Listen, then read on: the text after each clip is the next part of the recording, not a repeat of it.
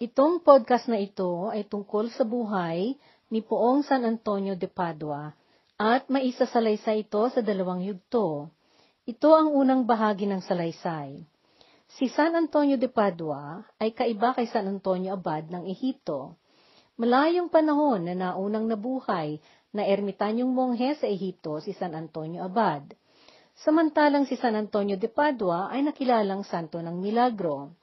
Nakilala siyang santo ng milagro dahil sa dagsa ng mga napamalitang milagro na naiugnay sa kanya. Siya ay kilalang patron ng mga taong nawawalan. Sa tanang ng kanyang buhay, nagkaroon si San Antonio de Padua ng dakilang paniniwala sa pagsisisi sa pagkakasala at bisa ng pagsisilbing apostolado.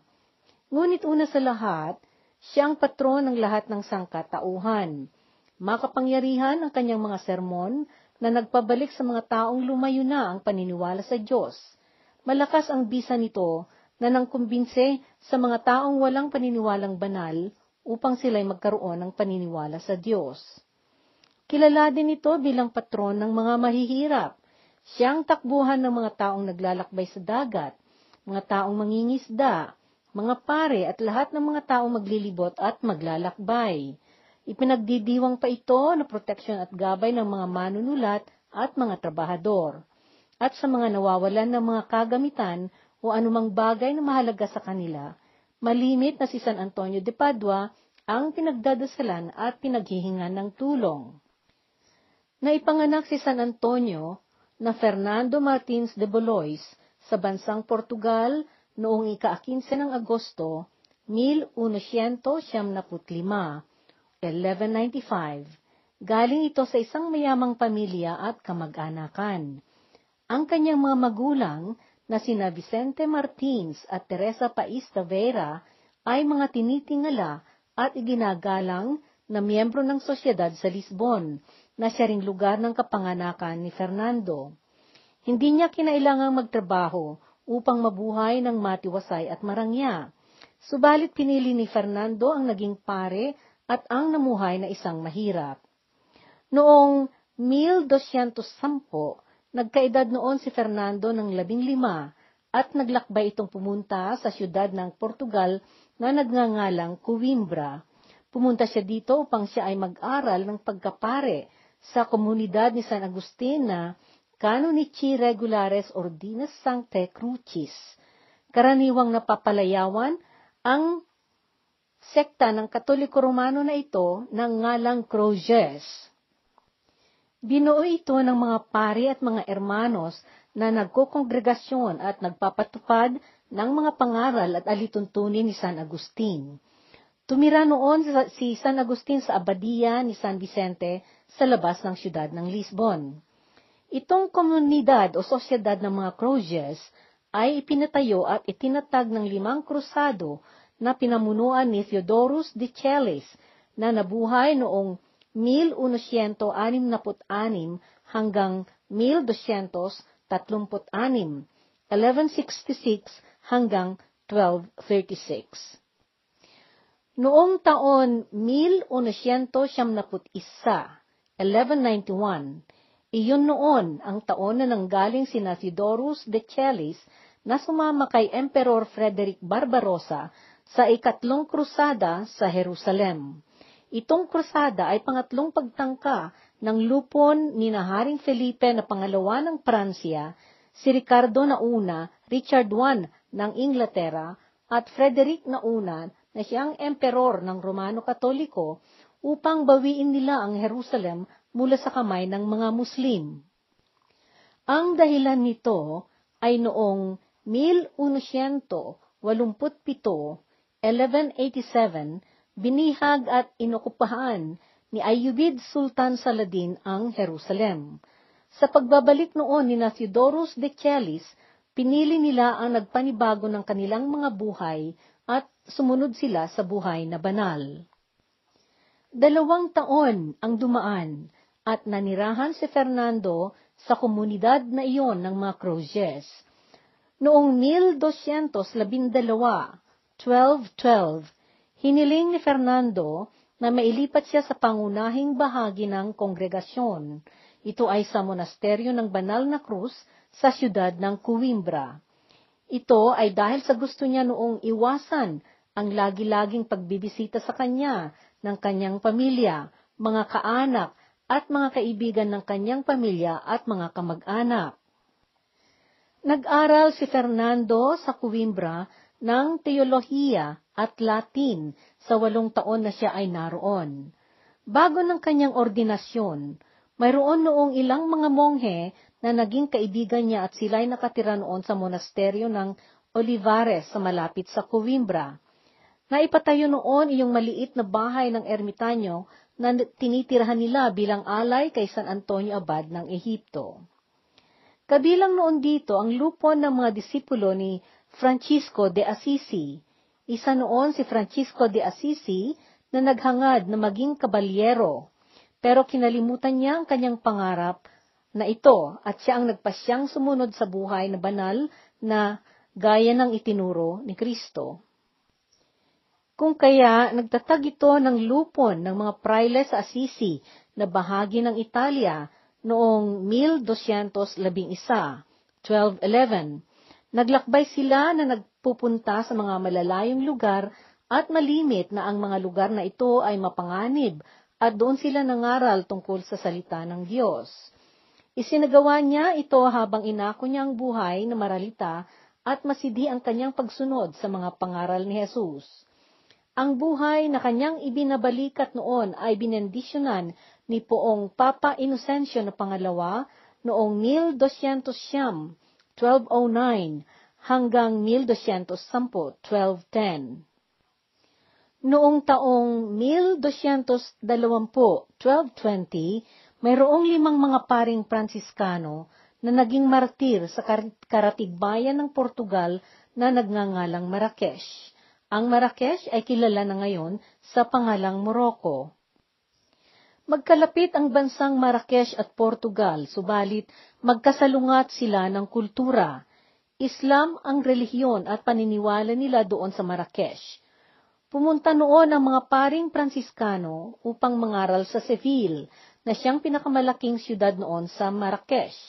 Bagaman mapanganib ang kanilang isasagawang pakay, masigasig ang mga paring Pransiskano noon na tumuloy dahil pinayagan silang pumasok doon ng sultan ng mga Muslim. Pagpasok nila doon sa Seville, agad nilang inumpisahan na isagawa ang kanilang pakay na pangangaral at inihayag nila ang paniniwala kay Heso Kristo. Ilang beses silang pinasabihan ng sultan na huminto at bumalik na lamang sila at umuwi na. Subalit hindi nakinig ang mga ito hanggang sa dinakip sila ng mga otoridad na Muslim sa Marrakesh. Pinarusahan sila ng sultan at pinapugutan sila ng ulo. Noong naipabalik ang mga bangkay ng mga prailang Pransiskano, sila ay tinanghal na martir sa monasteryo ng Banal na Cruz. Ang pangyayaring ito ay naganap habang naroon noon si Fernando na nag-aaral na maging disipulo. Ang pangyayaring iyon ay lalo lamang nagpasidhi sa pagnanais ni Fernando na magsilbi sa Diyos. Sa kanyang paniniwala, walang mas higit na nangangailangan ng pagmamahal ni Kristo kaysa mga taong nagparusa at kumitil ng buhay ng mga taong walang kasalanan ipinasya niyang siya'y maging Pransiskano. Nakiusap siya sa kanyang tagawanwan na monghe na Pransiskano at sabi niya, Ikakaligaya kong isuot ang abito ng Pransiskano kung ipangako ninyong ipapadala ninyo ako sa lupain ng mga Sarasino, at baka sakali na makamit ko ang korona ng mga banal na martir. Hiniling niya ang pahintulot ng mga nakatataas na mga pari sa lupon ng San Agustin tungkol sa kanyang paglipat na sumama sa komunidad ng mga Pransiskano. Kakatwa sa mga pari ng San Agustin noon ang kanyang kahilingan. Nahiwagaan sa kanyang mga nakatataas sa kanya ng mga praile sa komunidad dahil hindi nila maubos maisip kung papaano at kung bakit na ang isang anak ng isang marangal at mayamang pamilya ay magnanais na magsakripisyo ng kanyang sarili upang mamuhay na dukha. Dahil dukha ang pamumuhay na inako ni Francisco ng Assisi at sa gayon ay siya ring buhay ng mga Pransiskano. Gayon paman, pinagbigyan nila ang kanyang kahilingan kung kaya pumunta si Fernando sa kumbento ng mga Pransiskano sa Olivares. Doon, pinalitan niya ang pangalan niya at hinango niya ang pangalan ni San Antonio Abad ng Ehipto bilang pagsamba niya sa banal na santo ng disyerto.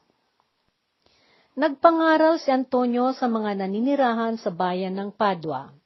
Isang araw, nilapitan siya ng isang batang galing sa isang marangal na pamilya. Nagngalan ito ng Luque Belludi at buong kababaang loob siyang humiling kay Antonio kung papayagan siyang magsuot din ng kasuutan ng mga mananampalataya at disipulo ni Francisco ng Assisi. Kung kaya, Inirekomenda ni Antonio si Luque kay Francisco ng Assisi. Malugod din naman si Francisco ng Assisi na tumanggap kay Luque sa komunidad ng mga Pransiskano. Si Luque ang naging lagi-laging kasama ni Antonio sa kanyang mga paglalakbay at sa kanyang mga isinagawang pagtuturo at pangangaral sa mga tao. At gaya ng naipangako sa kanya, sa taong 1220, 1220, natamo ni Antonio ang pahintulot ng mga paring Pransiskano na ipagpapatuloy niya ang misyon ng mga naging martir ng mga pare noon sa Marrakesh. Subalit pagdating niya roon, nagkasakit siya ng malubha at sapilitan siyang bumalik at umuwi sa Portugal. Sa kanyang pagbabalik, dumating ang malakas na bagyo sa dagat at itinulak pa palayo ng malakas na hangin ang bapor na kinalululanan ni Antonio. Nailihis ang bapor sa nararapat nitong direksyon. Sa halip na napunta ito sa Portugal, napadpad ito sa lugar ng Sicily sa Italia. Hindi malayo ang Sicily mula sa Portugal, kaya't naglakbay si Antonio sa sasakyang panlupa mula sa Sicily pauwi sa Portugal. Ang kanyang paglakbay ay dumaan sa bayan ng Toscana or Tuscany sa gitna ng Italia. Mahina noon ang katawan ni Antonio, datapwat may sakit pa siya, kaya't pinasabihan siya ng mga nakatataas sa kanya na mga Pransiskanong pare na maglagi muna siyang makitira sa mga paring lokal sa kanilang mga parokya upang magpagaling. Sa bayan ng Messina siya napahinto, at kahit hindi siya noon kilala ng mga pari doon, malugod silang tumanggap sa kanya at inalagaan siya. Doon, maraming oras ang ginugol niya sa pagdarasal at pag-aaral. Bagaman may sakit siya noon, ninais ni Antonio ang sumamang nakipagtipon sa Assisi noong dumating ang araw ng Espiritu Santo o Pentecost. Dinaluan ito ng mga tatlong libong mga pare na galing sa iba't ibang mga bahagi ng Europa. Pinangalanan ang pagtitipon na ito ng bahagi ng mga banig o chapter ng mga banig dahil ang mga dumalo ng mga pare ay magsisipagtulugan sa sapin na nakalatag sa sahig. Ito ay dahil sa dami nila, walang sapat na katre o kaya lugar na paglalagyan ng mga ito kung kaya puro sa sahig na matutulog ang mga dumalo. Dumalo rin noon si Francisco ng Assisi, bagaman sa panahong iyon, siya ay may sakit. Noong nag-uwian na ang mga dumalo sa kanilang mga parokya, naghintay si Antonio ng signo o tanda na magbibigay ng palatandaan sa kanya kung saan siya patutungo mula doon. Isang pare na nagngangalan ng Padre Graciano at taga Bologna na nasa hilagang bahagi ng Italia ang nag-anyaya sa kanya. Nagpasalamat ng malaki si Antonio at sumama siya kay Padre Graciano. Dumating sila sa isang maliit na monasteryo na naipatayo sa bundok ng Monte Paulo. Tuwang-tuwa noon ang pamuno ang Franciscano doon na tumanggap kay Antonio at gaya ni Francisco ng Assisi, nagkaroon si Antonio ng mga pagkakataon na matahimik na pag-iisa sa monasteryo. Nanilbihan siya doon bilang pare ng komunidad ng mga monghe na nakatira doon. Habang siya ay naruroon, nagtrabaho din siya sa ospital at inako niya ang mga trabahong pinakamahirap. Nagtrabaho siya sa kusina. naglinis, at nagsinop siya. Nagalaga siya ng hardin, at nag-asikaso siya sa mga araw-araw na pangangailangan ng mga may sakit. Isang araw, taon noong 1222, 1222, may isang pagtitipon-tipon ng mga Pransiskano at dumating ang mga pare mula sa sekta ng Dominico sa lugar na Forli. Ito ay pagdiriwang noon para sa ordinasyon ng mga pare. Hindi nakarating ang naatasang pare na magbibigay pangaral at wala ni isa man sa mga pare doon ang naganda ng pansariling sermon. Walang may gusto noong magboluntaryo na tumayo upang magsalita. Marahil ay pare-pareho sila noon na nag-akala na mayroong naatasang sermon at lahat sila ay umasa doon. Noong wala pa ring tumayo, inisa-isa ng mga nag-ayos ng pagtitipon na inalok ang mga paring naroon na magsalita. Bawat isa naman sa mga ito ay buong kababaang loob na tumanggi. Sa bandang huli, umabot kay Antonio ang alok na pagsesermon. Tinanong siya, At ikaw kapatid, Maari bang kayanin mong ikaw ang magbigay ng maikling pangaral? Napag-isip na Antonio na isa siya sa mga paisa-isa na lamang na natitirang inaalok. Wala noong isa sa mga naroon sa pagtitipon ang nakakakilala sa kanyang kakayahan na magbigay ng parang pangaral. Sa kanyang pag-atubili, kinuha iyon na pagkakataon ng isa sa mga nakatataas sa kanya doon na nagsabi, Sabihin mo lamang kung ano ang nasa iyong isip at iyan ang sinasabi sa iyo ng Espiritu Santo. Sa mga salitang iyon na kanyang narinig, lumakas ang kanyang loob. Dahan-dahan siyang tumayo. Inumpisahan niya ang kanyang pagsasalita ng magalang na pagbate sa kanilang lahat. Malumanay siyang nagsalita. Tumpak, dalisay, at taimtim ang kanyang paniniwala Malinaw na lumitaw ang matindi niyang pagmamahal sa Diyos at naakit ang lahat ng mga nakikinig na dumalo. Masinsinan silang nakinig sa bawat salitang binigkas niya. Napakaganda noon ang kanyang pangaral, malawak ang kanyang kaalaman, at napag-aralan tungkol sa mga banal na sulat at malalim ang kanyang kaisipan. Nagulat ang lahat sa kanilang narinig mula sa kanya at sa pagkataimtim ng kanyang mga salita. Malaking kaisipan at banal na aral ang kanyang ibinahagi. Naglaganap ang kakayahan ni Antonio at ang kagandahan ng kanyang mga sermon. Ang dati niyang matahimik na panahong ginugugol sa pagdadasal at ang kanyang pag-iisa ay nagambala dahil sa dami ng mga dumating na hiling upang siya ay magbigay ng sermon at pangaral. Nabalitaan ni Francisco ng Assisi ang kanyang bukod tanging kakayahang mangaral at ipinasya niyang inatasan itong pumunta sa hilagang bahagi ng Italia upang doon ay magbigay ng mga pangaral. Noong taong 1224, 1224, sumulat si Francisco ng Assisi kay Antonio at hiniling niya itong magturo sa mga Pransiskano na mga ermano. Si Antonio ang kauna-unahang Pransiskanong magtuturo na binigyan ni Francisco ng Assisi ng kanyang bendisyon at buong pananang-ayon. Naglakbay si Antonio papuntang Hilagang Italia at sa timog na bahagi ng Pransya ng apat na raang beses. Karaniwan noon na ang mga lugar na pinipili niyang puntahan ay mga syudad at mga lugar na kung saan nakatira ang mga mamamayan na mga pilosopo, mandaraya taksil at mga walang paniniwala. Bagaman, palagi noon na inasam niya ang pag-iisa at pagkakaroon ng panahong magdasal at magmeditasyon, laganap na naibabalita ang pangalan ni Antonio na magsermon at malimit ay niwala na siyang panahon na magpahinga. Sumulat siya sa nakatataas sa kanya at humiling siya ng pahintulot na maglakbay siya sa malayo at magpahinga. Subalit, bawat tiyempong pagdating ng mensahero na mangulekta ng kanyang sulat, ay hindi niya mahanap kung nasaan ang sulat niya. Sa ganoon, tinanggap ni Antonio na banal na palatandaan iyon na hinahadlangan siyang umalis at mas maigi na lamang kung kalimutan niya ang paglalakbay. Pero hindi naman nagtagal, mayroon siyang natanggap na pahintulot sa kanyang pinakay na paglalakbay. Sa tanang ng kanyang buhay, nagkaroon na noon ng mga kakatwang mga pangyayari o masasabing mga milagro na naiugnay sa kanya.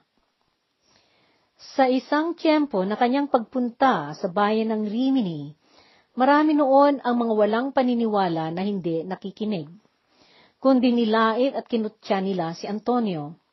Dahil dito, sinabi ni Antonio sa kanila, Dahil sa pagpapakita ninyo na hindi kayo nararapat sa mga salita ng Diyos, pagmasdan ninyo, pupunta akong makipag-usap sa mga isda sa dagat para mapalinaw ang inyong paniniwala Pagkasabi niya noon, pumunta siya sa may tabing dagat at doon nagpangaral siya na hangin at hindi tao ang kausap. Subalit biglang naglabasan at nagdagsaan ang mga isda sa kanyang kinaroroonan. Nanatili ang mga ito doon sa tabi niya hanggat siya ay nagsasalita at nagsermon. Pagkatapos ng kanyang sermon, noon din nag-alisan lahat ng mga isda. Nagulat ng husto ang lahat ng mga taong nakakita sa kakatuwang pangyayaring iyon. Lahat sila ay lubos na nahiwagaan. Kumalat na parang apoy ang napabalitang pangyayari. Marami ang napaiyak at biglang nanghingi ng patawad. Hindi nagtagal, pagkatapos ng pangyayaring iyon, dumami na ang mga sumasaling dumadalo sa kanyang mga pangaral. Dahil sa kanya, nagkaroon ang mga mamamayan ng Rimini ng paggalang sa paniniwala at nasimulan nila na, naniwala at sumamba sa Diyos. Samantala, ang siyudad ng Toulouse sa Pransya ay sentro ng paniniwalang taliwas at sumasalungat sa paniniwalang Kristyanismo. Ang mga tao doon ay katari ang kanilang filosofya. Naniniwala sila na dalawa ang Diyos, isang mabuting Diyos at isang Diyos ng kasamaan. Ang filosopiyang ito ay tinatawag na katarismo o Catharism.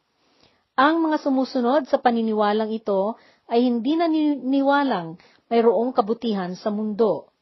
Gayon din na hindi sila naniniwala sa Espiritu ni Kristo na kinatawan ng hostia sa Eucharistia. Nakipagpaliwanagan si Antonio sa maraming mga namimilosopo, subalit ipinagtigasan nila ang kawalan nila ng paniniwala.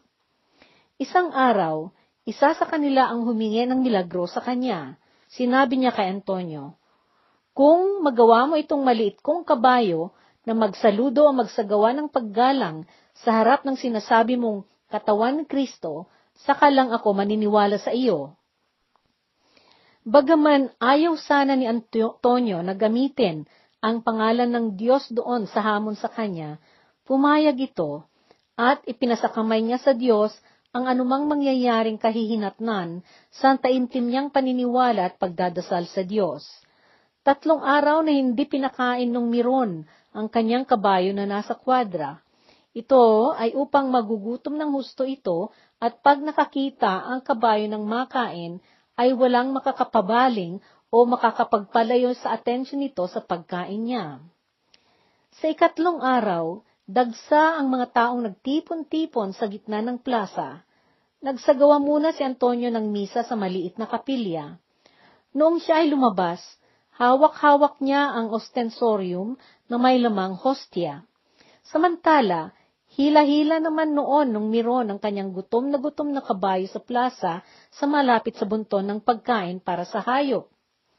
Pagkakita ni Antonio sa kabayo, tinawag niya ito. Kinausap ni Antonio ito na animo tao. Kabayo, halika dito at ipakita mo ang paggalang mo sa Diyos na lumikha sa iyo. Sa halip na sa bunton ng pagkain tumuon ang pansin ng kabayo, kaagad na tumugon ang kabayo kay Antonio, at tumungong yumuko ito sa hawak-hawak ni Antonio na sakramento. Laking pagkagulat ng mga taong nakamasid sa nasilayang milagro. Iyon na ang panunumbalik sa simbahang kristyano at sa paniniwala sa Diyos ng may-ari ng kabayo at mga mamamayan sa bayan na iyon. Isang binatilyo sa Padua na ang pangalan ay Leonardo ang nagpunta kay Antonio upang mangumpisal. Liban sa kanyang mga kasalanang ikinumpisal, ibinunyag niya na tinadyakan niya ang kanyang ina ng malakas at ito ay ang dahilan ng pagkahulog nito.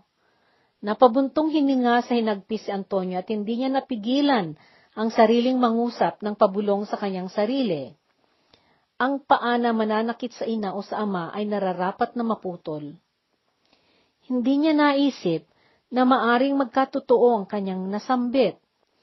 Pero ang pagkakaintindi ng binatilyo doon sa kanyang narinig ay iyon ang kanyang parusa at tinanggap niya ito dahil sa kanyang pagsisisi. Pag-uwi ng binatilyo sa bahay nila, kinuha niya ang tabak at pinutol niya ang kanyang paa. Napamalita agad iyon at ipinarating ito kay Antonio ng kanyang mga magulang.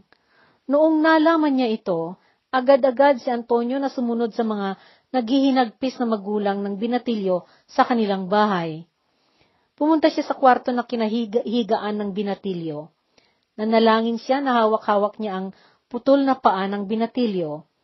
Inilapat niya ang putol na paa sa bahagi ng binte na nakaputulan nito. Noong matapos ang kanyang pagdasal at nagtandang krus na siya, sabay niyang idiniin ang putol na paa sa binti ng binatilyo. Kaagad na dumikit ang pu- ng putol na paa sa pinagkaputulan nito. Bumangon ang binatilyo at lumukso sa sobrang kagalakan. Dahil sa milagrong nangyari, labis-labis ang naging pasasalamat at paggalang ng mga magulang nito kay Antonio. Dito nagtatapos ang unang bahagi sa dalawang yugto ng podcast na ito tungkol kay San Antonio de Padua.